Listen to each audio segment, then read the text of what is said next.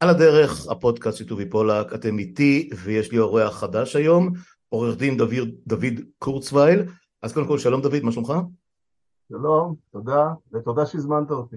אני uh, תמיד שמח להזמין uh, לשיחות אנשים מעניינים, מכיוון שזאת השיחה הראשונה בינינו, אני יכול, uh, אני יכול להעריך ולקוות שהשיחה תהיה מעניינת לפחות, אתה יודע, שנהנה ממנה גם אתה וגם אני. אמ, כמו שצופינו יכולים לראות, אתה אדם חובש כיפה, שומר מסורת, דתי, אז אני אה, רק אגיד שאתה אה, עורך דין פעיל כבר 40 שנה, אה, התמחית בבית המשפט העליון אצל השופט העליון שלמה לוין, אתה עוסק מדי פעם כותב מאמרים ובאחרונה בחודשים האחרונים דווקא בגלל הכובד של האירועים שיושבים עלינו בימים אלה, כל ההפיכה המשפטית שמתרגשת עלינו מיקדת את המאמרים שכתבת באתרים ובעיתונים, שבועונים, כתבי עת, שמזוהים עם הציבור אה, שבעצם ממנו אתה מגיע, שהוא קשור אליך, ציבור אה, שומרי המסורת, חובשי הכיפה, וזה פחות או יותר, פחות או יותר הצגתי את האיש שאיתו אני מדבר, ונוכל לקפוץ ישר למים. הפורמט, כמו שאנחנו כבר אמרנו, הוא מתחיל בשאלה מהירה שתכניס אותנו לעניינים. כמובן, רק נזכיר שאנחנו מדברים על על, מה ש... על הסיבה שבה, שבגללה אני, אה, אין, לי, אין לי יותר מוצאי שבת כבר, אה, כמה זה? ארבעה חודשים ברצף, שזה לא ייאמן. אה, אז אני, אני אשאל אותך ככה, יש טענה שאם הקואליציה אה, תיכנע עכשיו למחאה, להפגנות, למאבק, למה שאני ורבים מחבריי, אולי גם אתה, תגיד אתה אחר כך אם תרצה, אה, מפגינים ברחובות, אה, אה, באמת השבתנו את כל מוצאי השבתות שלנו ולפעמים גם את אמצעי השבוע. אם, אם, אם הממשלה, אם הקואליציה הנוכחית תיכנע לדרישות שלנו, אני מכניס את המילה תיכנע למרכאות כפולות ומכופלות כי אני חושב שזו תהיה נסיגה הכרחית ולא כניעה, אבל זו דעתי, אמ, האם באמת זאת תהיה אה, סופה של הדמוקרטיה בישראל? יש טענה, אני רק אכניס את זה לקונטקסט, כי יש טענה, הם נבחרו, יש להם רוב, מותר להם ללכת עם האג'נדה שלהם, אמ, ואם אה, הם ייכנעו לנו, אז אה, הם יחבלו בדמוקרטיה, וזה יהיה סוף הדמוקרטיה. אז בוא, בוא תגיד לי מה דעתך על זה. טוב, הטענה הזאת היא נשמעת על פניה טענה רצינית, אני אשיב עליה בשני מישורים שונים לחלוטין. קודם כל, המישור הראשון אה, הוא, היא הטענה הפשוטה ששלטון נבחר אה, לקיים את כל סמכויות החוקיות והמנדט שקיים לו, ואנחנו נתקלים פה אה, באופן קיצוני, ואולי לראשונה בתולדות המדינה, בשלטון שמנסה לפרוץ את המנדט ולעשות דברים שהם בלתי חוקיים בעליל וחורגים מכל קווים אדומים של שלטון, ובמובן הזה אך טבעי הוא שהאזרחים יתקוממו ונסיגת השלטון וחזרתו לתחום אה, דלת האמות החוקיות שלו אה, לא אמור להתפרש כסופה של הדמוקרטיה, אלא ההפך, זה ביטוי דמוקרטי נאות של הפגנה שמחזירה שלטון למקומו, ואני חושב שהנסיגה של השלטון היא ראויה להיות מנומקת בכך שהשלטון בעצם אה, קיבל והפנים שהוא ניסה לעשות אה, מעשה בלתי חוקי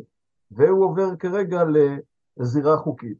אז זה המישור הראשון של התשובה. אבל יש לי מישור שאני חושב שהוא אה, צריך להעלות מחשבות הרבה יותר נרחבות על הדמוקרטיה הישראלית. והתשובה השנייה שלי היא שכאשר טוענים שאם הממשלה הנוכחית, הקואליציה תיכנע למפגינים או לאיומים של מרי אזרחי, שאגב אני מתנגד לו, אה, וסרבנות שאני מתנגד לה, אבל אם ייכנעו לכך, אז אה, זה יהיה תקדים מסוכן של קץ הדמוקרטיה הישראלית. אני חושב שהטיעון הזה הוא טיעון שמתעלם מדבר אה, הרבה יותר חשוב בחיים שלנו, ושוב, דבר שעולה לאחרונה, בימים האחרונים יותר ויותר, באור והזירה הציבורית. אני חושב שבמדינת ישראל אה, היא דוגמה לדמוקרטיה שכבר שנים רבות אה, מחמת חשש למרי אזרחי ואי יכולת השלטון לאכוף את חוקיו, היא נכנעת ופועלת בצורה לא דמוקרטית. ואני מתכוון לנושא של גיוס חרדים. ממשלות רבות יכלו כבר מזמן לחוקק חוק גיוס שווה לכל, או לתקן את העיוותים שקיימים, שזה דבר שהוא נראה אלמנטרי, והם לא עושים את זה מסיבה מאוד פשוטה. הם מבינים שהציבור החרדי לא אה, יישמע לחוק, יהיה מרי אזרחי, יהיו הפגנות, יהיו העברות צמיגים ברחובות, לא ניתן יהיה לאכוף את זה, ומחמת חוסר היכולת לאכוף את זה, נמנעים מלחוקק חוק שהוא אלמנטרי, שהוא צודק, שהוא הגון, שהוא שוויוני, ולכן אני חושב שסוגיית הגיוס החרדים והטיפול בו היא בעצם התקדים הראשון שמדינת ישראל שנים חיה לאורכו, שמעלה שאלות לגבי יכולתנו לממש את הדמוקרטיה הישראלית. אז כך שמי שרוצה לטעון שמה שקורה עכשיו זה תקדים, אז הוא שוגה וטועה. כן, אמ, דוגמה מצוינת, אני דווקא חשבתי שאת... זה בסדר, אתה הפתעת אותי טיפה בתשובה הספציפית הזאת, כי נדמה היה לי, ואם אתה היית שואל אותי, אז הייתי אומר, עם החרדים הייתי מסתדר, אה, עם אה, פורעי השטחים הייתי מסתדר פחות. אה, כי, כי מה שקורה למשל עם נוער הגבעות והקמת המאחזים וההשתלטות על שטחים פרטיים ועל כל, ה... כל ההשתוללות חסרת הרסן שאף אחד לא מנסה להתמודד איתה בשטחים הם לא פחות מרי אזרחי ולא פחות מרידה בשלטון או מה שלא יהיה מאי גיוס כי, אמ, כי, זה, כי זה הפרת חוק בוטה, זאת אומרת על גיוס אפשר להגיד תורתם אומנותם, אה, כל מיני מתווים, כל מיני סיפורים. בשטחים מתקיימים מעשי פשע ברמה של פגיעה בנפש, לא, לא אתה יודע, העברת אה, פחי אשפה, אבל באמת נדבר על כל הדברים האלה בהמשך. אמ, היריעה, בוא נגיד ככה, אה, אני בספק עם כל הנקודות שרשמנו בינינו לבין עצמנו לשוחח עליהן היום, אם נספיק לכסות אותן בפרק אחד או אפילו לא שתיים, אבל אנחנו, אתה יודע, לא, יש לי סטופר אמנם פה, אבל אנחנו לא עומדים עם סטופר, אנחנו אה, נדבר ככל שנרצה. אז זהו, אז אמ, אנחנו נשמע את קטע פתיחה של הפודקאסט, כאמור, על הדרך, שיחות עם טובי פולק, זה אני, והאורח שלי הוא עורך דין דוד קורצווייל, אמ, שכבר הצגתי אותו קודם. אה, אני שמח לשוחח עם אנשים שלא אה, יודע אם חושבים אחרת ממני, אבל אולי לא גדלו אה, באותן ערוגות כמוני, או להפך. זה, זה נורא נורא חשוב לי לפתוח, לפתוח את הפריזמה ולדבר עם אנשים מעט שונים ממני, וזה קורה יותר ויותר ואני שמח על זה. זהו, נשמע את קטע הפתיחה של סלט רגרשן, קטע הפתיחה של הפודקאסט, ומיד נעבור לשיחה המלאה עם עורך דין דוד קורצווייל. עוד שנייה.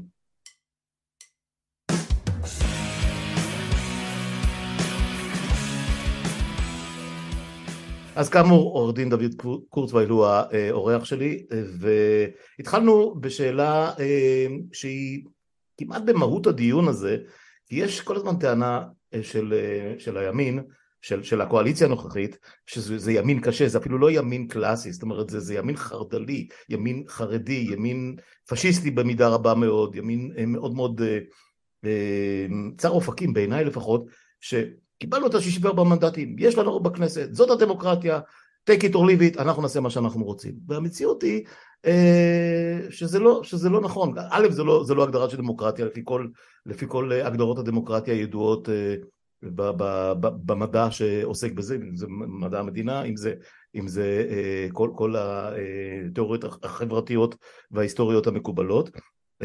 אבל כמו שאתה אמרת, הם, הם הולכים באופנסיבה מטורפת לחוקק חוקים ולשנות סדרי עולם ברמה של פקודה בלתי חוקית בעליל שמתנוסס על מעליה דגל שחור אם אנחנו רוצים לצפת עכשיו את פקודות הצבא. ו... וזה לוקח אותנו לשאלה הבאה. בעצם אה, אתה יודע יש שני צדדים שמפגינים לכאורה. יש צד אחד שמפגין הצד השני הם ניסו להביא אותו בכוח וראינו אה, מה איך הם נראו שם זה היה סוג של מופע שיסוי ו... באמת מחפיר לגמרי מה שהיה ביום חמישי האחרון. אז בוא תנסה לתת סימנים ב, ב, בשני הצדדים ככל שיש. על מה, נגד מה אנחנו אה, מוחים ועל מה, במה הם תומכים, אם, אם הם בכלל יודעים. אז קודם כל אני אספר לך אנקדוטה שהחתן שלי ונכדיי הם משתתפים בהפגנת uh, התמיכה במה שהם קוראים רפורמה ואני קורא מהפכה ושאלתי אותם אם אני יכול uh, לשאול את הדגל שלהם למוצאי שבת שאני אלך איתו להפגנה שלי אה, ודיברנו מה ההבדלים בינינו. אז קודם כל מה המשותף? שנינו רוצים את טובת המדינה, שנינו אה, רוצים אה, תיקון לכל עוול שקיים, שנינו תמימי דעים שיש לעשות שינויים מחויבים במערכת המשפט. נקודת המחלוקת שלנו היא מה הגבול הלגיטימי, כלומר מה באמת צריך לעשות תיקון, ואיך לבצע אותו, והטענה שלי היא שכל המהפכה הזאת היא, היא תופסת טרמפ על בעיות קיימות, והיא בעצם מנסה ליישם מדיניות של ימין קיצוני, רדיקלי, מהפכני, שבינו לבין הקלקולים הקיימים כמעט ואין ולא כלום. כלומר, אז ההבדל בין ה... אני חושב שקודם כל אני מאמין שבקרב המפגינים שתומכים במהפכה המשפטית זה אנשים שרובם באמת תמי לב ובאמת מאמינים שהם באים לתקן עיוותים קיימים שאני מסכים להם, לחלקם. אבל הם לא מבינים את הצדדים המשפטיים, ולכן נדמה לי שהפודקאסט שלנו אמור להתייחד בהיבטים המשפטיים כדי להעביר ולרדת לפרטים ולראות מה יש במה שרוצים לעשות שהוא חריגה מוחלטת מכל טענה שבאים לתקן. אני חושב שבצד שמתנגד למהפכה המשפטית, יש הרבה יותר שמבינים את ההיבטים הדמוקרטיים והחוקיים מאשר בצד השני שתומך, ואני מייחס גם לצד שתומך אה, לרובם תום לב וכוונה אזרחית נאותה וטובה. אה, דיברנו על זה בשיחה מקדימה, עוד, עוד לא, לא היום, לפני שבוע, כשקבענו את השיחה הזאת, ואני אמרתי לך שאתה מאוד עדין, וזה בסדר, זכותך, גם יש לך משפחה ש, שאתה יודע שאתה צריך להתחשב בחברים, ואני, ואני לא יודע מה, מי עוד. אני, אני מתחשב רק באמת, אני מתחשב רק... אוקיי, אוקיי, אני מקבל, אני מקבל, ועדיין אני חושב שאתה מאוד, אה, אה, אני לא רוצה להגיד תמים, כי לא, אני לא חושד באנשים, אה, באנשים מסוגך עם הרקורד והידע והניסיון שצברת. בתמימות חלילה, אבל אני חושב ש... באחוזים עצומים, מעל 90 אחוז, אולי 95 אחוז, מאלה שתומכים בסו קולד ברפורמה, אם, אם נתחיל לבדוק איתם על מה, במה הם תומכים בדיוק ועל איזה רפורמה מדובר, אה, תשמע, אפילו אלה שיושבים בפאנלים בטלוויזיה, לא הצלחתי למצוא טיעון אחד, אחד, אה, ש, ש, ש, שעושה שכל, באמת, עם כל הכבוד. אה, בצד שלנו, בצד שלנו לא כולם מבינים, לא כולם מבינים, יש הרבה מאוד אה, את הקטע של אנחנו והם, אה. אגב, אני לא בטוח מי התחיל איתו, יש לי, יש לי חשד, אבל אני, לא, זה, לא, זה לא שיחה פוליטית, רמת ההבנה היא אחרת לגמרי. וזה הולך להיבטים סוציו-אקונומיים וסוציולוגיים והשכלה ובאמת אלף ואחד דברים, אפרופו חרדים, לימודי ליבה. הרבה מאוד מהתומכים הם, הם, הם שוב, אני לא רוצה לתת בהם סימנים יותר מדי, אבל הם לא בהכרח, אתה יודע, חרדים אנחנו יודעים מה, איך הם מתייחסים לדמוקרטיה וללימודי ליבה ושוויון ואלף ואחד דברים כאלה. אה, תומכי הכיבוש, מבחינתם שוויון זה מילה מגונה. ראיתי אגב ציטוט מאיזשהו אה, אה, עיתון היום שקשור, לא זוכר מאיפה בדיוק, ש, שהחרדים לא רוצים לשמוע את המילה שוויון, כי השיו... ברגע שיש שוויון, אז כל, כל ה, הרעיון של חוק השבות ו... ו- וחוק הלאום אה, אה, יורדים מהפרק. אם, אם יש שוויון, אז אין שום יתרון ליהודי, נגמר הסיפור. הם אפילו רוצים לחוקק חוק בכנסת על, על הדבר הזה. אז, אז אני, אני חושב שזה מדובר על באמת על, על הפרשים הרבה יותר גדולים, על 90 אחוז ומעלה למבינים ו-10 אחוז ומטה לפחות מבינים. אבל זו, זו, זו דעתי. אמ, אוקיי, אמרנו, אמרנו ש, שרוב בכנסת, או רוב אה, פוליטי, לא בהכרח מקנה את האפשרות לקואליציה מזדמנת לשנות אה, סדרי עולם וחוקי יסוד. חוקי יסוד אולי כן, אבל במידה סבירה. מה בכל זאת אה, זכותם לעשות עם ה-64 מנדטים שלהם, שכן אה, יעבור את סף הדלת שלך? בוא, בוא נתחיל עם הדברים שנראים לך כן סבירים. אז, אז אנחנו קודם כל צריכים למפות מה הן הבעיות האמיתיות שקיימות, שבאמת מצדיקות ומזקיקות תיקון, ואז מהו התיקון שהוא בתוך המתחם הלגיטימי. אז אני אומר ככה, קודם כל המתחם הלגיטימי הוא הדבר הראשון בעיניי, וזה קשור לעניין של ועדה למינוי שופטים, שפוליטיקאים לא ישלטו במינוי שופטים. זה דבר ראשון. דבר שני, זה חשוב מכל משמר, זה שמירת מעמדם של היועצים המשפטיים. ודבר שלישי שהוא עקרוני, ואני אומר אותו בוויכוחים רבים שיש לי עם אה, אנשים, אני לא אוהב את ה... אגב, אני לא אוהב בכל הוויכוח הזה את החלוקה ימין ושמאל, אני לא חושב... זה נכון ש... זה נכון אמפירית שיש אנשי ימין פה ואנשי שמאל פה, אני לא חושב שזה קשור אבל לתפיסת עולם ימין ושמאל של מה שקורה, זה, זה, זה קשור למחלוקות אחרות, ומה שאני כל הזמן מדגיש זה שהחקיקה, כל חקיקה שנעשה, היא חייבת להיות חקיקה כזאת שלא יהיה בה פוטנציאל של דיקטטורה. כלומר, כשעונים לי, כשאני מעלה, כשאני מעלה למשל דוגמאות, למשל אני אתן דוגמה, כשלוין יצא עם ההכרזה שלו על המהפכה החוקתית, אז פרסמתי מאמר, פרסמתי מאמר וטענתי שזה, הוא מביא אותנו למדינת סף דיקטטורית, למה? נתתי דוגמה. הרי הם רצו, ועדיין רוצים את זה, שהם יכולים לחוקק חוקי יסוד, ובית המשפט לא יוכל לבקר חוקי יסוד. אז אמרתי, בואו ניקח דוגמה נורא פשוטה.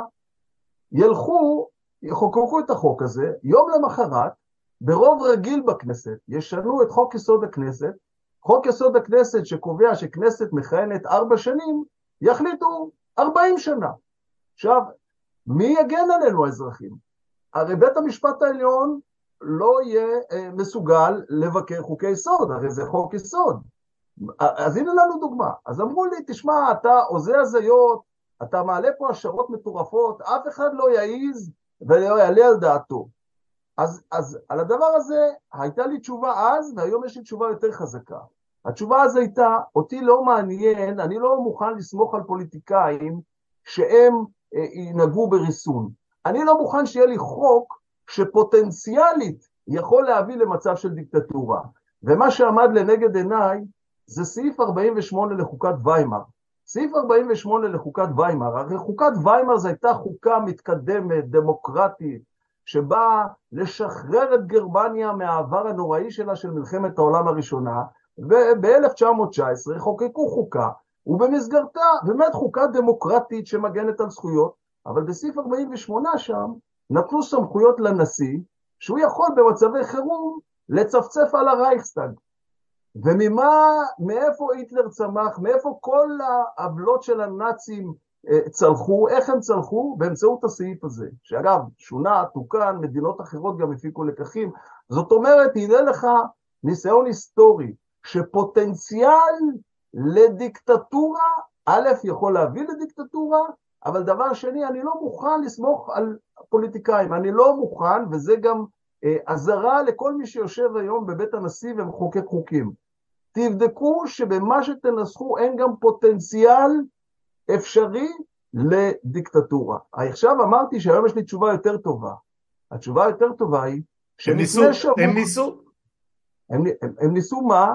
אה, לא, אה, לפני, לפני אה, כמה חודש או משהו כזה, הם הגישו בקשה, אה, הם, הם, נכון. נכתבה הצעת חוק להאריך את כהונת הכנסת בשנה נוספת, שהכנסת הנוכחית תכהן חמש שנים, מסיבות פרוצדורליות נורא משונות על מועדי לא, בחירות. אתה, אתה רק לא מדייק, לא ניסו, לא ניסו לחוקק חוק, ניסו לטעון שבחוק הקיים כן. מגיע להם חמש שנים למרות שכתוב כן, בחוק... כן, בדיוק, בדיוק. עכשיו, אה, עכשיו אנחנו, אנחנו יודעים שה... שה, שה אה, הוגשה כמובן עתירה והיא נדחתה על ידי שופט. סולברג. סולברג, בדיוק, עכשיו, עכשיו, עכשיו, עכשיו, עכשיו אם, אם, אם, אם פסקת ההתגברות הייתה קיימת, ואם באמת אסור היה לשופטים לדון בשום צורה שהיא בחוק מהסוג הזה, לא משנה כרגע אם חוק יסוד או תיקון לחוק יסוד, או לא משנה אה, כרגע, כי זה גם חוק, חוק פרוצדורלי על המועד הספציפי של בחירות, לא ביטול הבחירות, אה, אז, אז היינו עכשיו תקועים עם כנסת לחמש שנים, למה? ככה, בגלל פרוצדורה. אז הנה לך דוגמה שבהחלט הם יכולים לעשות את זה. נכון. אז אה, כפי שאמרתי לך, אז בהתוויה הכללית והעקרונית, עוד לפני שאנחנו יורדים לפרטים, אז ברור שיש כמה עקרונות שחובה אה, לשמור עליהם. אני, אני אתן לך כבר, אני, אני אתן לך דוגמה שלדעתי היא דוגמת הזהב, היא דוגמת הזהב לעד כמה שמתחכמים אה, איתנו ועד כמה שבאמצעות ה-so called רפורמה, שאנחנו קוראים לה מהפכה, מנסים ליצור פה דיקטטורה, היא הדוגמה הבאה. הרי מאז תחילת התהליך כבר היו אה, אה, אה, שלוש טיוטות או שלושה נוסחים של חוק. אה, כיום עברה בהצבעה ראשונה, בקריאה ראשונה, בעצם יש הצעת חוק שעברה כבר בקריאת ראשונה, שמכונה על ידי הקואליציה כהצעה מרוככת. עכשיו, אין ספק שהיא מרוככת בהשוואה למה ש... אה, במופע האימים שלו בישר לאומה שהוא עומד לעשות. אבל בוא תראה את הדבר שיש בו. מה אומרת הצעת החוק הזאת? אומרת, אנחנו, הקואליציה, מבקשים בקשה מאוד צנועה. תנו לנו שני שופטים, שניים. יש 15 שופטים בבית המשפט העליון. מה זה שניים? שניים זה פחות מהאחוזיות שיש לציבור שתומך בקרב האוכלוסייה. וכן תנו לנו גם לקבוע מי יהיה הנשיא. אז לכאורה טענה שובת לב. עכשיו תראה איזה פוטנציאל דיקטטורי יש בדבר הזה. הרי אחת מהפררוגטיבות של נשיא בית המשפט העליון זה לקבוע הרכבים. עכשיו תאר לך שהם, תאר לך שהם היו קובעים שני שופטים וקובעים את הנשיא. בכל עתירה שיש בה סממן אה, קונסטיטוציוני חשוב, הנשיא שלהם היה משבץ את שני השופטים שלהם, הרכב בבית המשפט העליון הוא שלושה שופטים, יש להם רוב, זאת אומרת שהשניים האלה באמצעות הנשיא שולטים על מאה אחוז, מאה אחוז מפסיקת בית המשפט העליון. והנה לך דוגמה איך אפשר בצורה פסבדו-דמוקרטית להגיע לתוצאה דיקטטורית של שליטה ממשלתית על אה, פסיקת בית המשפט העליון במאה אחוזים. חד משמעית. אה, אה, אגב, לא, לא רק שני השופטים הספציפיים שימונו בנוסף לנשיא, אלא גם הנשיא עצמו. הרי יש, יש הרבה מאוד דיונים מיוחדים שהנשיא הוא חלק מההרכב, אז, אז כבר יש שלושה. ו, ויש גם את מה שנקרא, אתה יודע, ללכת אחרי המפקד, רוח המפקד. ברגע שיש נשיא ואיקס שופטים ש, ששרים למרותם של הפוליטיקאים שמינו אותם, נגמר הסיפור. עכשיו, אנחנו יודעים הרי ש... ש כמות הדיונים והפסיקות העקרוניות, המהותיות שנוגעות למהות חיינו הן ספורות, אבל זה רק, זה רק מחזק, זה רק מחזק את, ה, את הטענה שבגלל שהן כל כך נדירות ובגלל שהן כל כך, אה, אה, אתה יודע, אה, עם, עם אפקט חברתי וציבורי כל כך רחב, קל יהיה מאוד ליצור הרכבים שיהיו נוחים לשלטון, כי זה לא יומיומי, ביומיומי אתה צריך, אתה יודע, יש עומס, יש חופשות, יש מחלות, יש זה, יש זה. אה, זה, זה קטסטרופה, בוא, אין שאלה בכלל. אגב, בעניין הזה, אני, אני, בעניין הזה אני אגיד לך עוד דבר, לא שמים לב אליו, אבל אתה יודע שרוטמן ולוין הגישו בעבר הצעות חוק פרטיות לשלול מהנשיא את הסמכות שלו לקבוע הרכבים. יש הצעות חוק שלהם. Mm-hmm. עכשיו, הדבר הכי מעניין ברפורמה הזאת, שאתה קורא את כל הרפורמה, פתאום הצעות חוק שלהם, אין להם זכר ברפורמה. וכל כך למה? כי הם רוצים את העיוות שהיה, שזה עיוות, לנצל אותו עכשיו לטובתם. בוודאי, הנשיא שלהם יוכל לקבוע, ודאי. תחת, תחת הכותרת של רפורמה לתיקון עיוותים, מנציחים עיוות שאגב בעיניי הוא חמור מאוד, שוב, בפוטנציאל שבו, אני לא אומר עד כמה הנשיא עושה בו שימוש, אבל הוא פוטנציאל לעיוות, ואת העיוות שבעיניי הוא אחד הגדולים, אותו מותירים על כנו כדי ליהנות ממנו. כן, כן, אה, זה תמיד אה, אה, השיטות של, של אנשים שנשבים ב... נקרא לזה בסממנים סמכותי, סמכותניים לקחת את, ה, את העוולות שאולי פגעו בהם בעבר ולנסות למנף אותם לטובתם. אנחנו מכירים את זה מכל כך הרבה מקרים. אפרופו ויימאר וההשתלטות של המפלגה הנציונל הסוציאליסטית לפני שנהפכו לפתרון הסופי והכל אה, להשתמש בשיטות הדמוקרטיות בשביל לעלות לשלטון ואז לעשות מה שהם רוצים. אבל כבר דיברנו על זה גם עם אבי שגיא ואחרים. אה, לא נחזור עכשיו להיסטוריה שהיא נורא נורא קשה. ותמיד הרי אתה יודע אה, אנחנו אחרי יום השואה והכל נורא נורא קשה פה עם ההשוואות האלה ואנחנו יודעים מאיזה סיבות אבל כנראה שאין מנוס. בוא, בוא, בוא נקפוץ טיפה הלאה זה, זה סעיף שככה החלפנו בינינו ואני רוצה רק להוסיף עליו משהו. יש פה, אה, דיברת אה, ורצית שנדבר על אה, רמת העצמאות הפוטנציאלית של שופט מרגע שמונה. וכבר ראינו גם בארצות הברית, נדמה לי שפרופסור מאונדר הזכיר את השופט וורד, אם אני זוכר נכון, שמונה כ... כ כשופט אה, אה, לגמרי שמרני ורפובליקני והוביל פסיקות מהפכניות ברמה, ברמה באמת בלתי נתפסת של, של חדשנות וליברליות. ולכאורה, ולכאורה הדברים האלה כן אוקיי נניח שהם עושים שכל בסדר אה, אתה יודע הוא עצמאי הוא לא תלוי בשום דבר. אבל יש פה אבל גדול. א' ברגע ש, שופט נבחר באופן, בשיטה הקיימת היום, עם, עם יתרונותיה וחסרונותיה, אז הוא לא בהכרח חייב את מינויו לממנה הישיר, זאת אומרת שר המשפטים או ראש הממשלה או מי שקובע, זה אחד. והם יבחרו, הם יבדקו טוב טוב טוב את מי הם מקדמים ואת מי הם ממנים. אז כל הקטע הזה של העצמאות הוא פחות רלוונטי. הם פשוט ממנים סוג של extension של עצמם. הדבר השני זה שהם גם דורשים לבטל את שיטת הסניוריטי, שבעיניי זה מתחבר ביחד, כי, כי ברגע שאתה קובע שאתה יכול להחליף נשיא בית משפט עליון בכל רגע שתרצה, ו, ואין שום אה, מודל ששומר על, על, על עצמאות של נשיא כזה עד לתאריך מסוים, אה, אז, אז, אז בעצם כל הסיפור הזה של, של נשיא בית המשפט העליון נהפך לסוג של פריימריז, ופריימריז, כמו שאנחנו רואים בהרבה מאוד מקרים, זה אסון. זאת אומרת, אין יכולת, לא תהיה יכולת לשום נשיא שהוא לשמור על עצמאות לאורך זמן, כי הוא חרב, חרב ההדחה תהיה על צווארו בכל רגע נתון. אז בוא, בוא נראה איך אתה מתייחס לשתי הטענות האלה. אז קודם כל כך, קודם כל אתה אמרת משהו די במובלע שאני רוצה לתת עליו פוקוס, וזו רטוריקה אה, מטעה שבנימין נתניהו חוזר עליה, שמעתי אותו מפיו כמה וכמה פעמים, שאמר, אה, אגב, גם, גם בראיונות אה, למקורות זרים, גם בשיחות שלו עם זרים, אמר שעצמאות של בית המשפט משמעותה שמרגע ששופט נבחר, אף אחד לא יכול לגעת בו. זו העצמאות.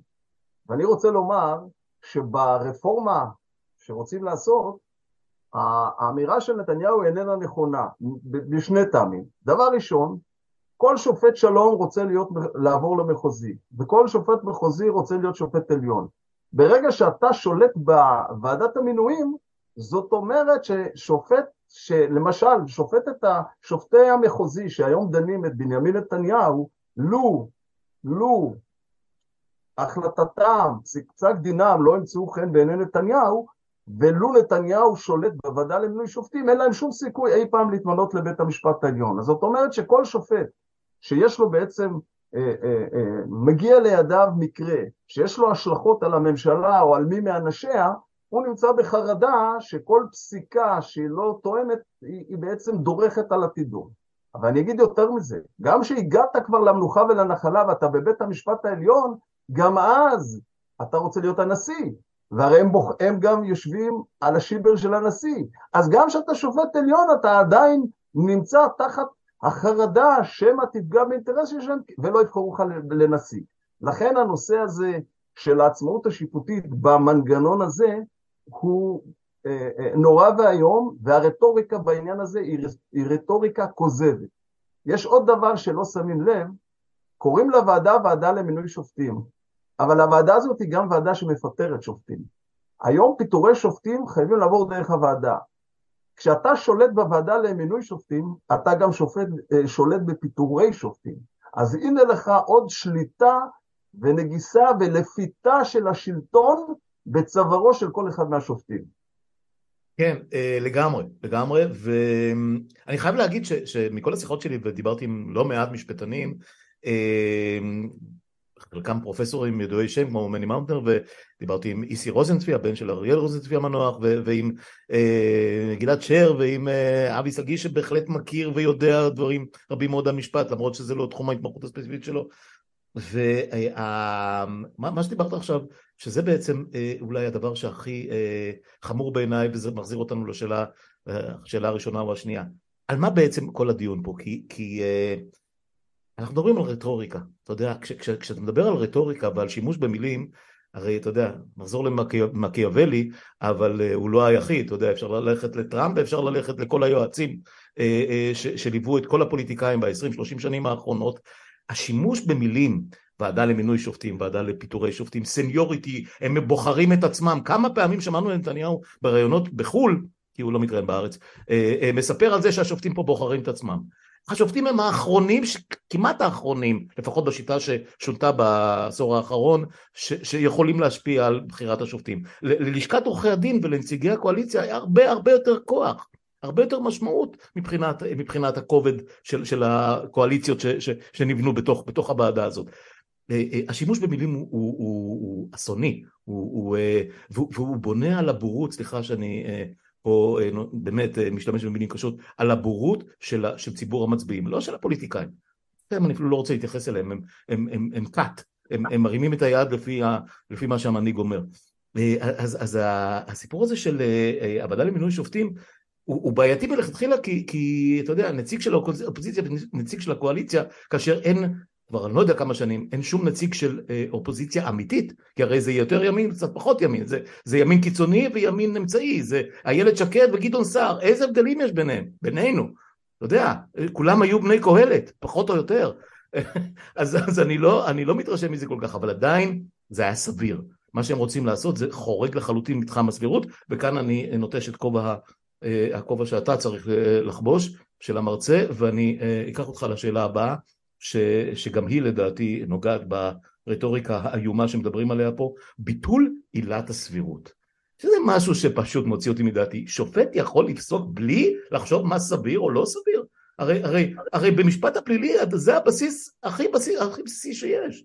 אף אחד לא יורשע אם יש איזשהו ספק סביר כן, במשפט הפלילי, לא הציבורי, לא, לא הכלכלי. אה, אם יש איזשהו ספק סביר שהוא, שהוא אה, לא, לא ביצע את הפשע, איך, איך שופט יכול, יכול להתמנות או לכהן או, או לפסוק פסיקה אחת אם הוא לא חושב באופן סביר? קח את זה מכאן. טוב, אז קודם כל אני מניח, אני לא שמעתי את כל הפודקאסטים שלך, אבל אני מניח שבעילת הסבירות דשתם... אה, המון. אז אני, קודם כל, אז אני רוצה סתם להוסיף משהו ככה, איזה נופח. אה, אה, אה, מי שבעצם ביקש לקרוא תיגר על חוסר סבירות במשפטים, זה בעצם שייקספיר בסוחר מוונציה. כי בסוחר מוונציה, מה עשה שייקספיר? לקח את שיילוק המלווה היהודי, שעשה עסקה עם אנטוניו, שאם הוא לא יחזיר לו הלוואה עד זמן קצוב, אז הוא ייתן לו ליטרת בשר מגופו. והגיע היום, וכמובן אשר יגור בא, והוא דורש בבית המשפט את ליטרת הבשר. עכשיו, מה עושה פה שייקספיר? שייקספיר בעצם רוצה להראות שאם אנחנו נצמדים לדין ולמילות החוק ולפורמליזם של החוק, אנחנו מגיעים לאבסורד, וזה האבסורד שהוא יצר לנו, הוא רקח לנו אבסורד של הנה לנו, כל מי שרוצה ששופט יפסוק אך ורק לפי המילה הכתובה, אז הנה עכשיו שיילוק צריך לחתוך ליטרת בשר לאנטוניו. אז זה כבר במאה ה-16 הייתה קריאת תיגר על הפורמליזם המשפטי. מאז המאה ה-16, אני מניח, אני, אם קראת, מני מאודר כתב על זה הרבה מאוד, המשפט עובר ל- ל- לערכים, וברור שהסבירות, הסבירות והנ... ואי ההצמדות למילה הכתובה היא בעצם לב ליבו של המשפט. אני רוצה לומר לך, כיוון שיושב לפניך אדם דתי, אז אני אומר לך משהו מהמקורות שלנו. הבן של הרמב"ם, רבי אברהם, בנו של הרמב"ם, שכתב ספר שאלות ותשובות חשובות. אז בתשובה צדיק ז' שם הוא כותב משפט, שים לב למילים שהוא, שלו. הוא אומר, דיין שאינו הולך בפסקיו, אלא אחר מה שכתוב ומפורש, הוא רפה וחלש. הנה לך במקורות שלנו, ואגב, זה לא הזמן, אני יכול לתת לך אין ספור של מקורות שמראים שכל גדולי הפוסקים בהלכה היהודית הבינו שאין מקום להיצמדות אה, אה, אה, מלאה, תמידית, למילה הכתובה, אלא יש להפעיל common sense וסבירות. הבעיה היא האם סבירות קיימת גם בתחום לא המשפט הפרטי, אלא המשפט המינהלי או המשפט החוקתי, וגם בנושא הזה הדברים קיימים, אין לנו זמן לדבר, אבל זה לא המצאה ישראלית שהסבירות היא חלק מהמשפט גם הקונסטיטוציוני. למה אתה, למה אתה הולך לשופט? היית יכול ללכת למכונה. מכונת אמת, איזשהו פוליגרף כזה נניח שימציאו איזשהו מכשיר משוכלל ושני הצדדים היו מתחברים באיזה שהם אלקטרודות וחיישנים ו...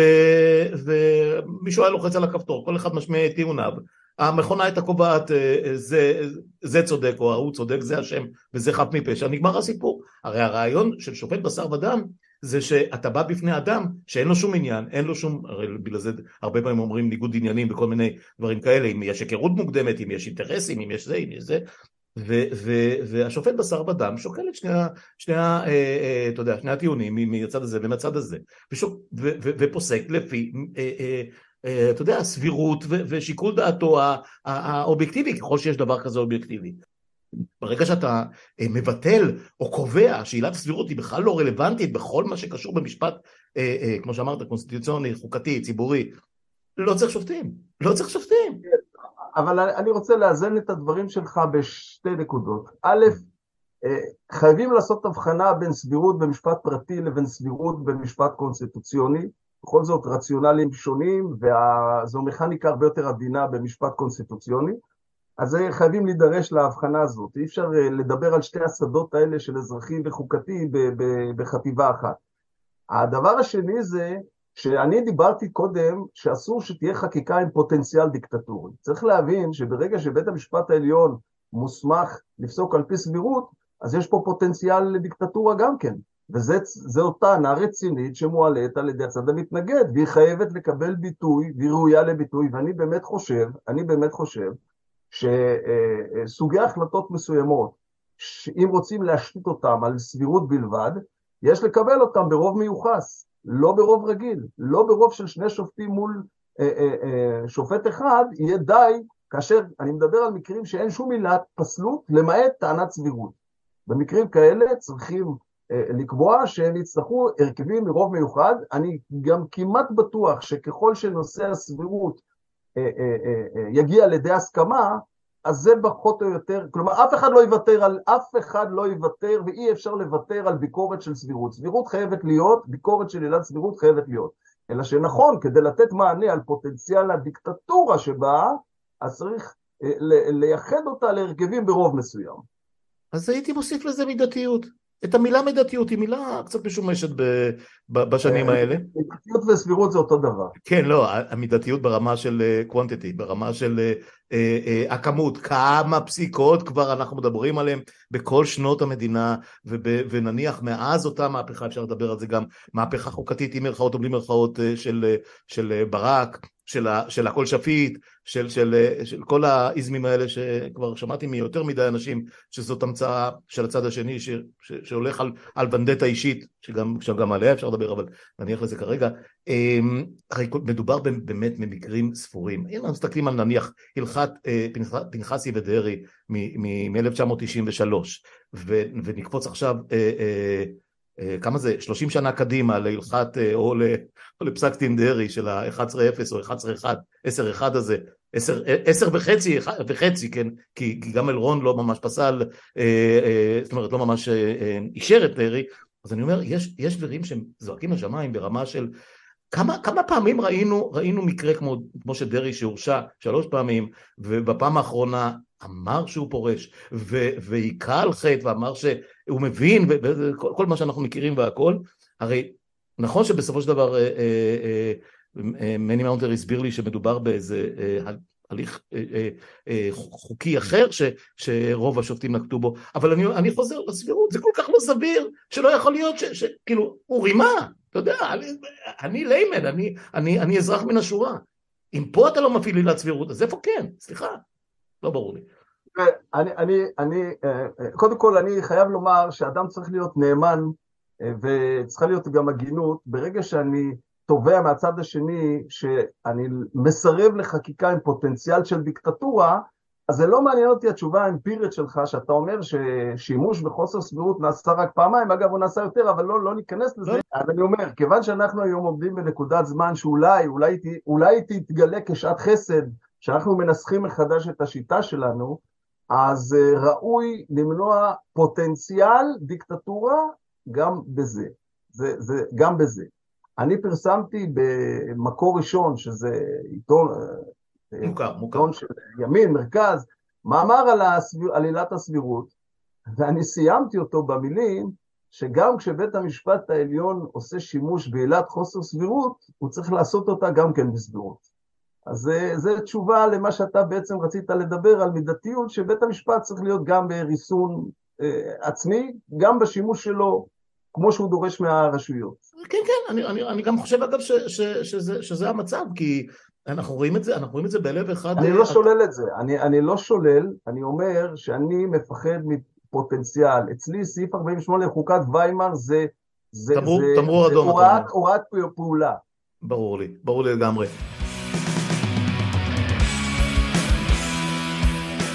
אה, בוא נדבר טיפה על, אה, אתה הזכרת פה בנקודות שהעברנו בינינו, על עניין תום הלב. ו, ויש לי, לי אה, משהו להגיד על זה ואני אשמח אם תיקח את זה משם. אה, אתה שאלת אותי שאלה אה, תמימה לכאורה, האם לדעתך יריב לוין פועל בתום לב?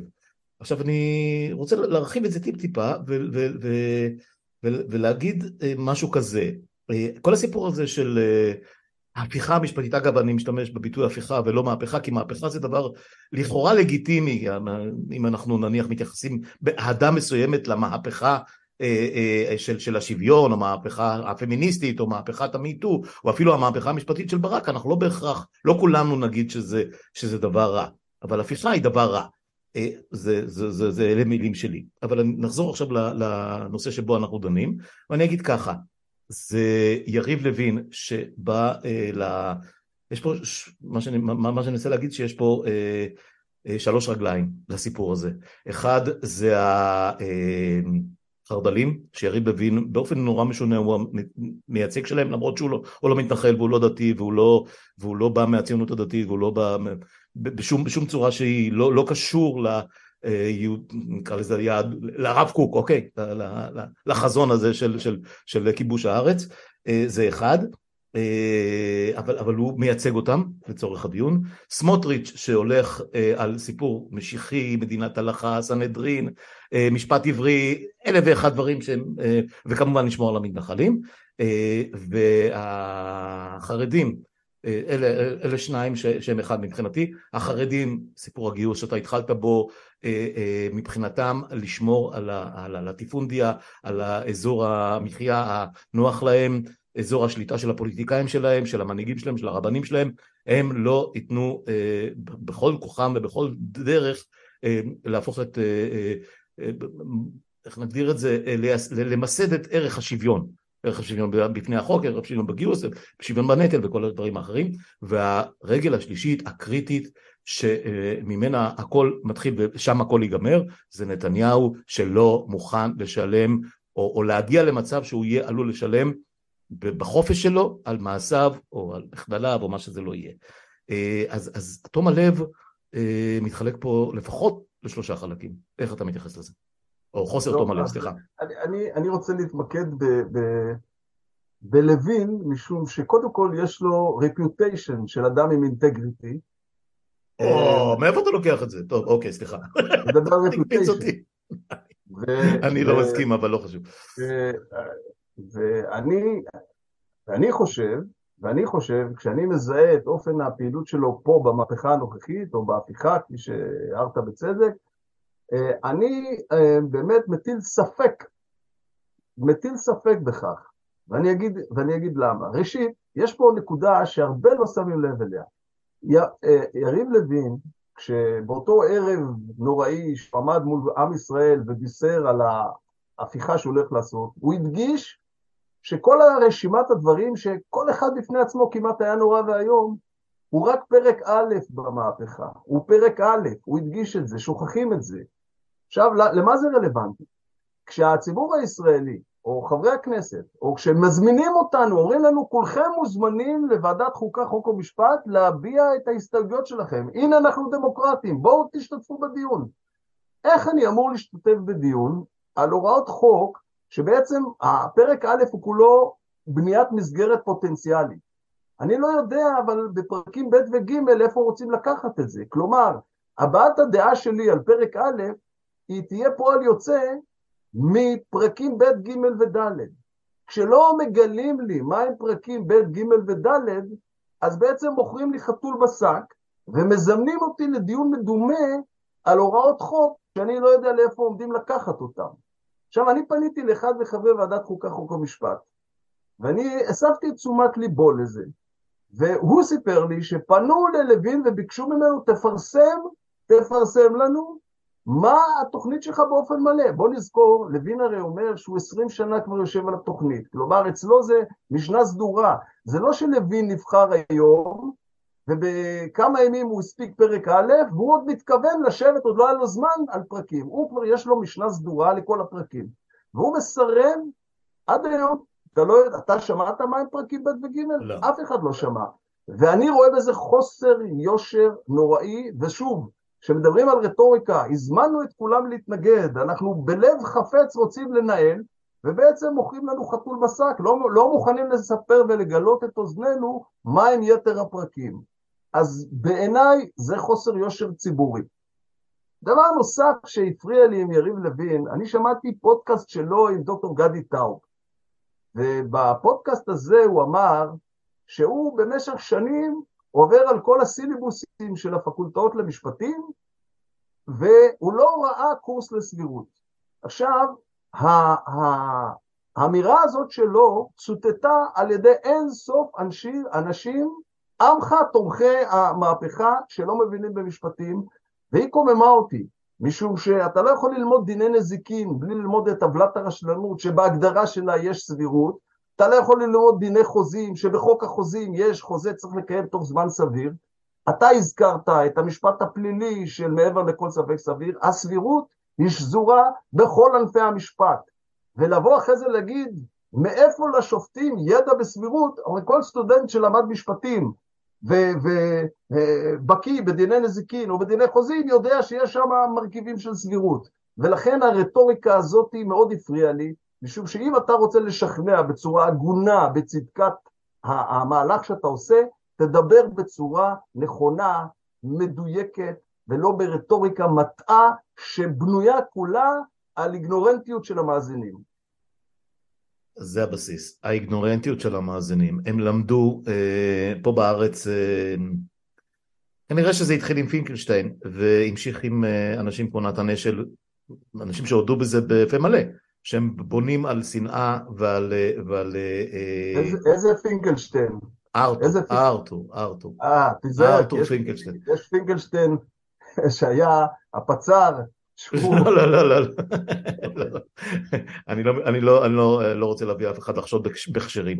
אמ, אני מדבר על, יועצים שהגיעו בעיקרון מארצות הברית, ובמידה רבה מאוד ההפיכה הזאת היא אה, יציר כפיה של, אה, אמ, יציר כפיו של הזרם הניאו-ליברלי, אה, ליברטריאני, אמ, לא יודע עוד איזה סימנים לתת בו, שמייצגו פה בארץ היום, זה כבר לא היום, זה בדיוק העניין. אנשים פתאום גילו את קהלת, כשאם היו קצת קוראים ציוצים שלי ומאמרים של אחרים, היו מבינים איזה אסון הדבר הזה מביא לנו אה, עוד, עוד מימי אה, בנט ושקד ועוד לפניהם, אה, אמ, זה, זה, זה, אתה יודע, לוין יכול להתהדר בזה שהוא קרא סילבוסים ועשה תוכניות והכל, אבל אנחנו יודעים שאפילו אפילו גדעון סער שהיה שר משפטים, ובוודאי איילת שקד, פשוט התח... הם, הם, הם, הם עבדו לפי מנואל של קהלת, של, של, של אה, אנשים שהביאו את כל הדבר הזה, ואנחנו רואים, ראינו מה, מה קרה כשהרפובליקנים מינו שופטים בבית המשפט העליון בארצות הברית, זה אותה, זה, זה, זה, זה אותה מכניקה, זה אותו מכניזם בדיוק,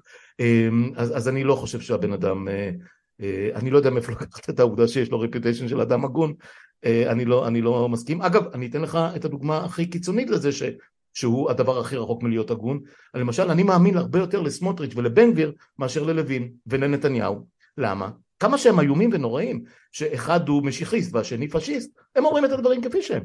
הם לא מסתירים את כוונותיהם, הם רוצים טרנספר, הם אומרים אנחנו רוצים טרנספר, כמו גנדי בזמנו. רחבעם זאבי, כן, שלא נטעה עוד פעם. וכשבן גביר אומר אה, אה, כל ערבי אה, שרק מרים דגל צריך כדור בראש או רטוריקה מהסוג הזה, אני יודע שזה מה שהוא חושב. אז, אז, אז אתה יודע, אני לא מתרשם מזה שיריב לוין הוא אדם חילוני עם, עם שפה רהוטה יחסית ודיבור שקט. Sorry, אבל זה רק אני. מילה אחת על, על הסיפור הזה של גנבת שלטון.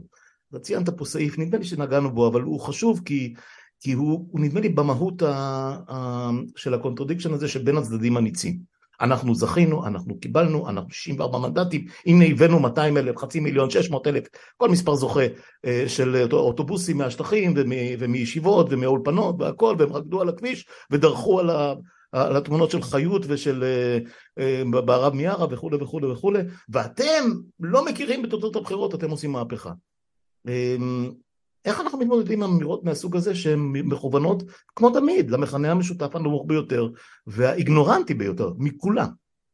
טוב, אז אני אגיד אה, בתחילת דבריי דברים ידועים, ואני בעצם אחזור על דברים ידועים, ואחרי זה אני אוסיף איזה נופח אה, של איזה פוקוס משפטי. אה, כפי שאמרתי, המנדט שממשלה מקבלת זה לפעול באמצעות החוק ולפעול בתוך השיטה ולא לפעול מחוץ לשיטה ולא לשנות את השיטה. הניסיון לשנות את השיטה הוא הניסיון לגנוב. כלומר, אם יש פה צד שרוצה לגנוב שלטון, זה מי שרצה עכשיו לשנות, מי שעושה את ההפיכה המשפטית, הוא רוצה לגנוב שלטון.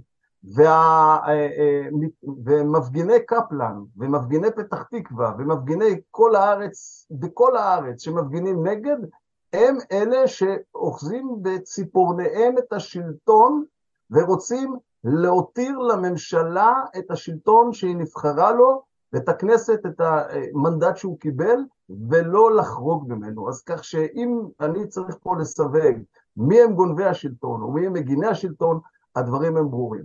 אני אבל רוצה להוסיף דבר נוסף. הייתה טענה, שאגב, סמוטריץ' טען אותה, אפרופו סמוטריץ', סמוטריץ' טען אותה, ואמר, אנחנו עושים פה דבר הגון מאוד. למה? אנחנו עושים פה חקיקה, החקיקה הזאת שאנחנו עושים היא בעצם ניטרלית. למה היא ניטרלית? כי אנחנו ארבע שנים אה, אנחנו מנצלים אותה, בעוד ארבע שנים יעלה השמאל או מפלגות אחרות לשלטון, הם ינצלו אותה. אז על הציר ההיסטוריה יש פה הדדיות, כולם נהנים אותו דבר. עכשיו, זאת רטוריקה מאוד קשה ומטה. למה? יש פה שני דברים. קודם כל אנחנו, אני אגיד משהו מבחינה ציבורית שחשוב מאוד להגיד אותו. אנחנו בעצם מבחינה אוכלוסייה מחולקים פחות או יותר לשמאל וימין. ליברלים, שמרנים, דתיים, חילונים, אוקיי. כמעט בחלקים שווים. כן. מה שאומר פה סמוטריץ' זה אומר ככה, אנחנו ניצור פה חקיקה שארבע שנים חצי עם יכה את הצד השני, ואחרי ארבע שנים הצד המוכה יכה את הצד המכה ארבע שנים. אז על ציר ההיסטוריה אנחנו מאוזנים, ואני חושב שזו אמירה אכזרית ונוראית לבנות שיטה כזאת שכל ארבע שנים חצי עם מכה את הצד השני. אבל עכשיו אני אומר גם את הפוקוס המשפטי. הרטוריקה הזאת היא מטה, למה היא מטה? כי מי ששומע את זה אומר, מה קורה? בעצם בכל קדנציה, בכל קדנציה של כנסת, כמה מתמנים? שניים, שלושה שופטים. אז עכשיו הימין ימנה, ומחרתיים השמאל ימנה. אז כך, קודם כל, הנשיאה שעומדת באוקטובר, הנשיאה שעומדת באוקטובר לסיים את הקדנציה שלה, אז הימין מצפה למנות נשיא. אגב, בבורסת השמות, אני חושב שגם אתה ואני יודעים פחות או יותר את מי הוא רוצה. Mm-hmm. אנחנו מדברים על אנשים בסביבות גיל 50. כלומר, הם הולכים להיות נשיאים ב-20 שנה הבאות. זאת אומרת שהימין עכשיו בעצם, תחת הכותרת שכל ארבע שנים כל אחד עושה מה שהוא רוצה, הוא כבר הולך להכתיב 20 שנה קדימה מי יהיה הנשיא. אה,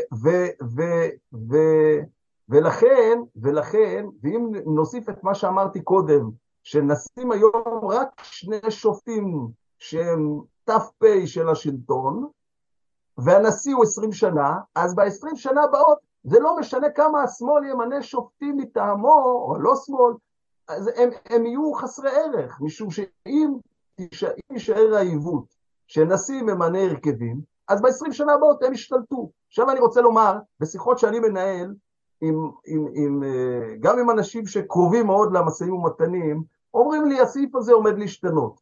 ואני עונה על זה שאנחנו הציבור יוצאים להפגין לא לפי אקספקטציות, אלא לפי הטקסטים שאנחנו רואים. בנוסחים הקיימים, במה שעבר קריאה ראשונה, זה קיים, ולכן הטענה שכל ארבע שנים שלטון פה היא טענה כוזבת, משום שאתם באים פה לתפוס שלטון לעשרים שנה הבאות לפחות. אני אגיד לך יותר מזה. אני אגיד לך יותר מזה. הטענה של ארבע שנים אנחנו, ארבע שנים הם, הוא סוג של רוטציה באכזריות, כמו שאמרת, וכולי, אה, לא, זה לא הסיפור. כי הסיפור הוא, אה, וזה עלה בשיחה שלי עם איסי רוזנצבי, אז הטענה ש, ש, שאני העליתי, הטענה הפופוליסטית ש, ש, שמקובל להעלות זה, מה, זאת אומרת אם הם יכולים אה, ולא תהיה פסקת התגברות, והם, אה, זאת אומרת תהיה פסקת התגברות ושופטים לא יוכלו לפסוק נגד, נגד חוקים לא דמוקרטיים, אז, אז, אז בעצם יכולים לבטל את הבחירות. הם יכולים לתת את הבחירות, כמו שהם ניסו נניח להאריך את כהונת הכנסת, הם יכולים להאריך את כהונת הכנסת לשש שנים, לשמונה שנים ולעשר שנים, או לבטל בחירות בכלל, או להגיד בחירות רק כשהמנהיג רוצה, כמו שקורה בהרבה מאוד רפובליקות או דמוקרטיות עממיות, כמו שאנחנו מכירים, מסוריה ועד uh, צפון קוריאה, או רוסיה, או מה שזה לא יהיה. ו- ואז uh, הוא אמר לי, לא צריך, ושנינו קפצנו, שנינו קפצנו ביחד, אמרנו, נכון, אתה, התוכנית של סמוטריץ', והוא לא מסתיר אותה, זה סוג של טרנספר בפועל, או טרנספר אה, וירטואלי, או טרנספר קונספטואלי, שבו אנחנו נשלוט על כל השטח מהירדן ועד הים, ומעבר לקו הירוק ישבו, כמו שיושבים היום, שלושה, שלושה וחצי מיליון פלסטינים שלא יקבלו זכויות, ומי שזה לא מתאים לו, לא יהיה לו זכות הצבעה, ומי שלא יקבל את הנרטיב שלנו מבין ערביי הארץ גם לא יקבל זכות הצבעה, וברגע שאתה מוציא את הערבים מהמשוואה הזאת, אז גמרנו, אין יותר יהיה בחירות, אבל זה לא משנה, התוצאות תהיינה ידועות מראש. זאת אומרת, התוכנית שלהם היא הרבה יותר מרחיקת לכת מה, מה, כן. אה, מהדבר הזה של פעם אנחנו ופעם הם, זה ממש לא שם. של סמוטריץ', של סמוטריץ'. של סמוטריץ', כן, כן, ודאי, ודאי. ודאי. אה, אבל תשמע, אני לא חושב שנתניהו אה, יפסול את זה על הסף, אם, אם, אם ההזדמנות תעלה.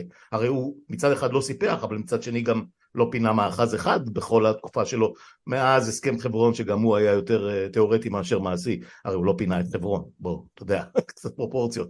אמ, לסיכום ולסיום, מתנהלות עכשיו שיחות על פשרה, הידברות הם קוראים לזה. וזה מגוחך כי הרי שמענו את יריב לוין ואת אמסלם ואת כל מי שאתה רק רוצה מעל הבמה בירושלים מול הכנסת ביום חמישי האחרון אין להם שום דבר להציע לצד שלנו, שום דבר ועצם העובדה שגנץ ונציגיו או סער ונציגיו, אני, אני מבין שלפיד לא רלוונטי שם והעבודה בכלל פרשה מזה. אה, יש בכלל פשרה, סוג של פשרה, המילה פשרה בכלל יכולה להיות רלוונטית אה, למצב שבו אנחנו נמצאים היום, או שהם חייבים לגנוז עד היסוד את כל הרעיונות האלה ולהתחיל משהו מאפס, אם בכלל, אם בכלל צריך לשנות, אני לא בטוח שצריך לשנות משהו, אבל איך אתה רואה את זה?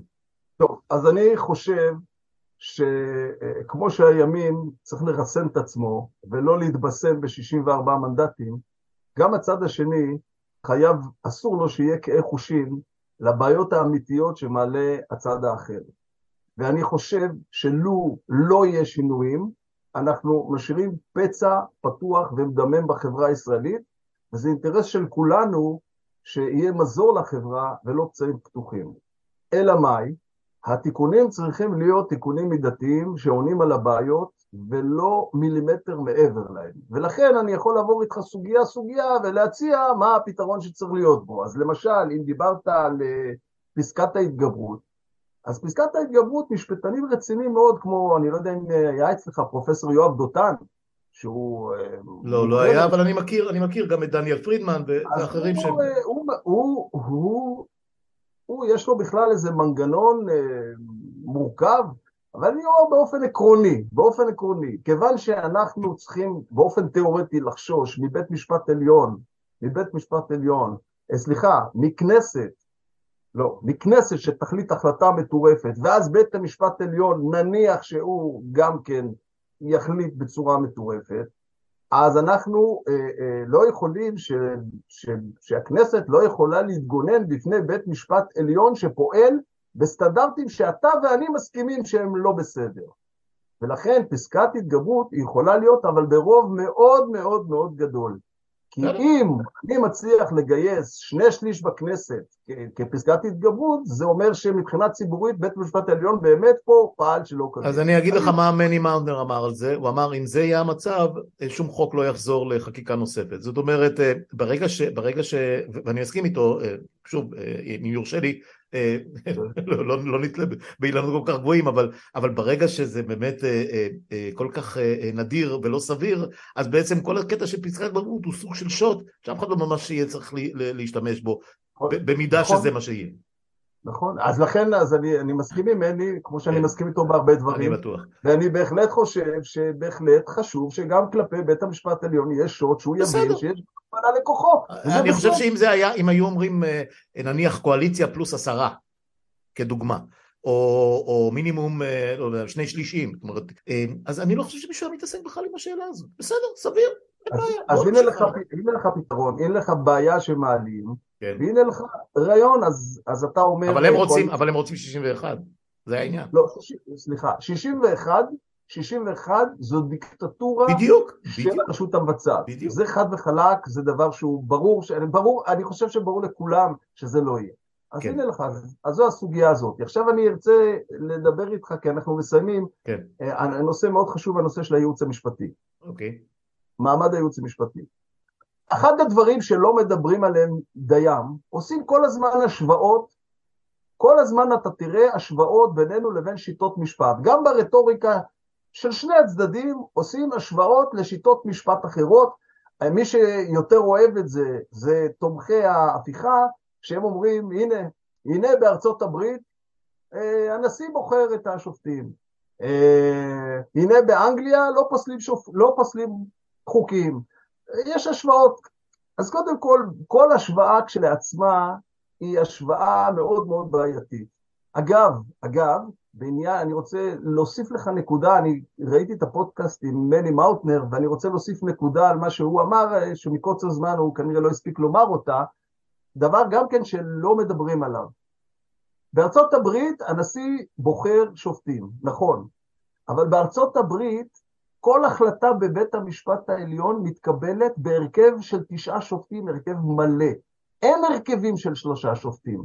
אז אם אני טעיתי בשני מינויים, ושני מינויים הם לא מוצלחים, ושני מינויים הם בעייתיים, עדיין הם בטלים ברוב, כי הם יהיו שניים מתוך תשעה.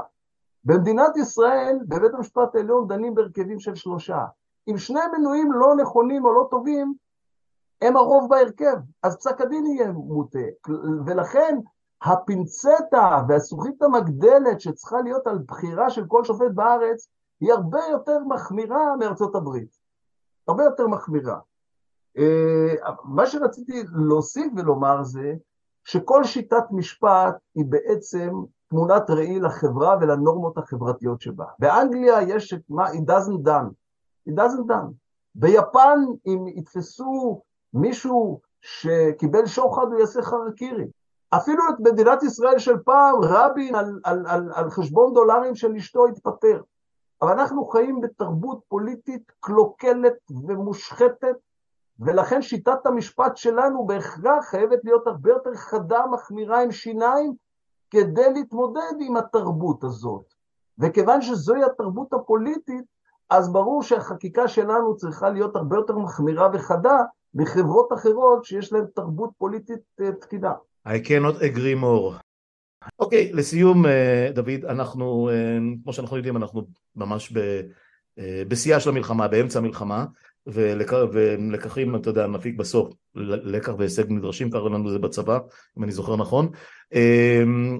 אנחנו במשבר חברתי יותר מאשר משבר משפטי והכל, משבר חברתי עצום, באמת שבר נוראי. מה היית לוקח מכל הסיפור הזה ב- ביום שיבוא, בעוד חצי שנה, שנה, שנתיים, איזה לקח החברה צריכה ללמוד מה, מהאירועים האלה? טוב, אז אני, אני, קודם כל אני מאוד אוהב את השאלה הזאת, כי זו שאלה שאני, היא מעסיקה אותי. אני חושב אגב שכבר היום אפשר לראות מה החברה הפיקה לקחים, אני חושב שאם מסתכלים על סקרי דעת קהל של אה, הרכבי ה, אה, אה, הכנסת, לו היו בחירות היום, אנחנו רואים שהציבור הישראלי התבגר מאוד מכל העימות הזה, והבין שבעצם אנחנו לא יכולים להמשיך לנצח בחזון שחצי עם מוריד את ידו של הצד השני, ואנחנו צריכים בעצם כתוכנית עבודה למצוא את המשותף ולייצר לנו פה חברה דמוקרטית, יהודית, שפועלת בצורה אה, אה, שהיא לשביעות רצונו של רוב העם ורוב החברה. אה, אני חושב שמסקנה נוספת שנלמדה מכאן היא, ממה שקרה, זה הדבר הבא. אם עד היום חיינו, או החלק שדורש את ההפיכה, חשב שהמחסום שמפריד בינו לבין גן עדן זה בית המשפט העליון, הוא למד על בשרו שהיום בית המשפט העליון הוא פונקציה אחת, אבל יש פונקציה יותר חשובה והיא החברה עצמה.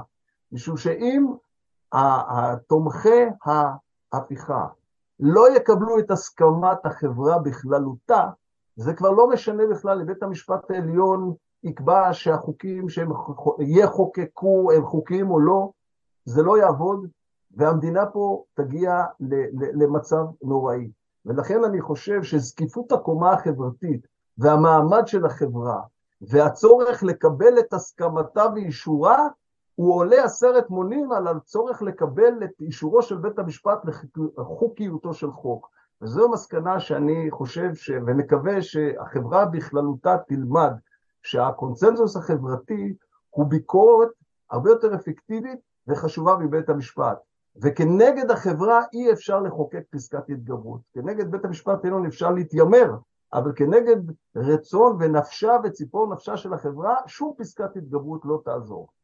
Uh, סיכום הולם uh, והוא עומד בסטנדרטים של השיחה הזאת מהבחינה הזאת שכמעט תמיד, כמעט כמעט תמיד uh, המשוחחים איתי, האורחים שלי יותר אופטימיים ממני. אני רק אגיד למה אני אומר את זה, כי אתה דיברת על חברה ונדמה לי שלפחות ככה אני כותב וככה אני מאמין וככה אפילו הקלטתי מונולוג לפני שבוע, עשרה ימים, נדמה לי שאנחנו כבר לא חברה יותר, זאת אומרת אנחנו, אנחנו ערימה של שבטים שהמחבר ביניהם, אה, לא יודע, אני, אני באמת כבר לא יודע מה מחבר ביניהם, אם משהו מחבר ביניהם, אבל אה, אני אשאיר, אני אשאיר את המאזינים שלנו והצופים בנו עם, ה, עם הסיכום שלך, כי אתה יודע, אתה האורח שלי, אז אני אשתדל לא לקלקל יותר מדי. עורך דין דוד קורצווייל, אני מאוד שמח שהגעת לשיחה הזאת, אני חושב שירדנו לעומקים אה, כפי שקיווינו שיקרו. אה, שיקרה, ודיסקסנו לא מעט אה, נושאים בשיחה הזאת. אני בטוח שנשארו עוד לא מעט, ואני אשמח אה, לקיים עוד שיחות מהסוג הזה בעתיד. אז בינתיים תודה.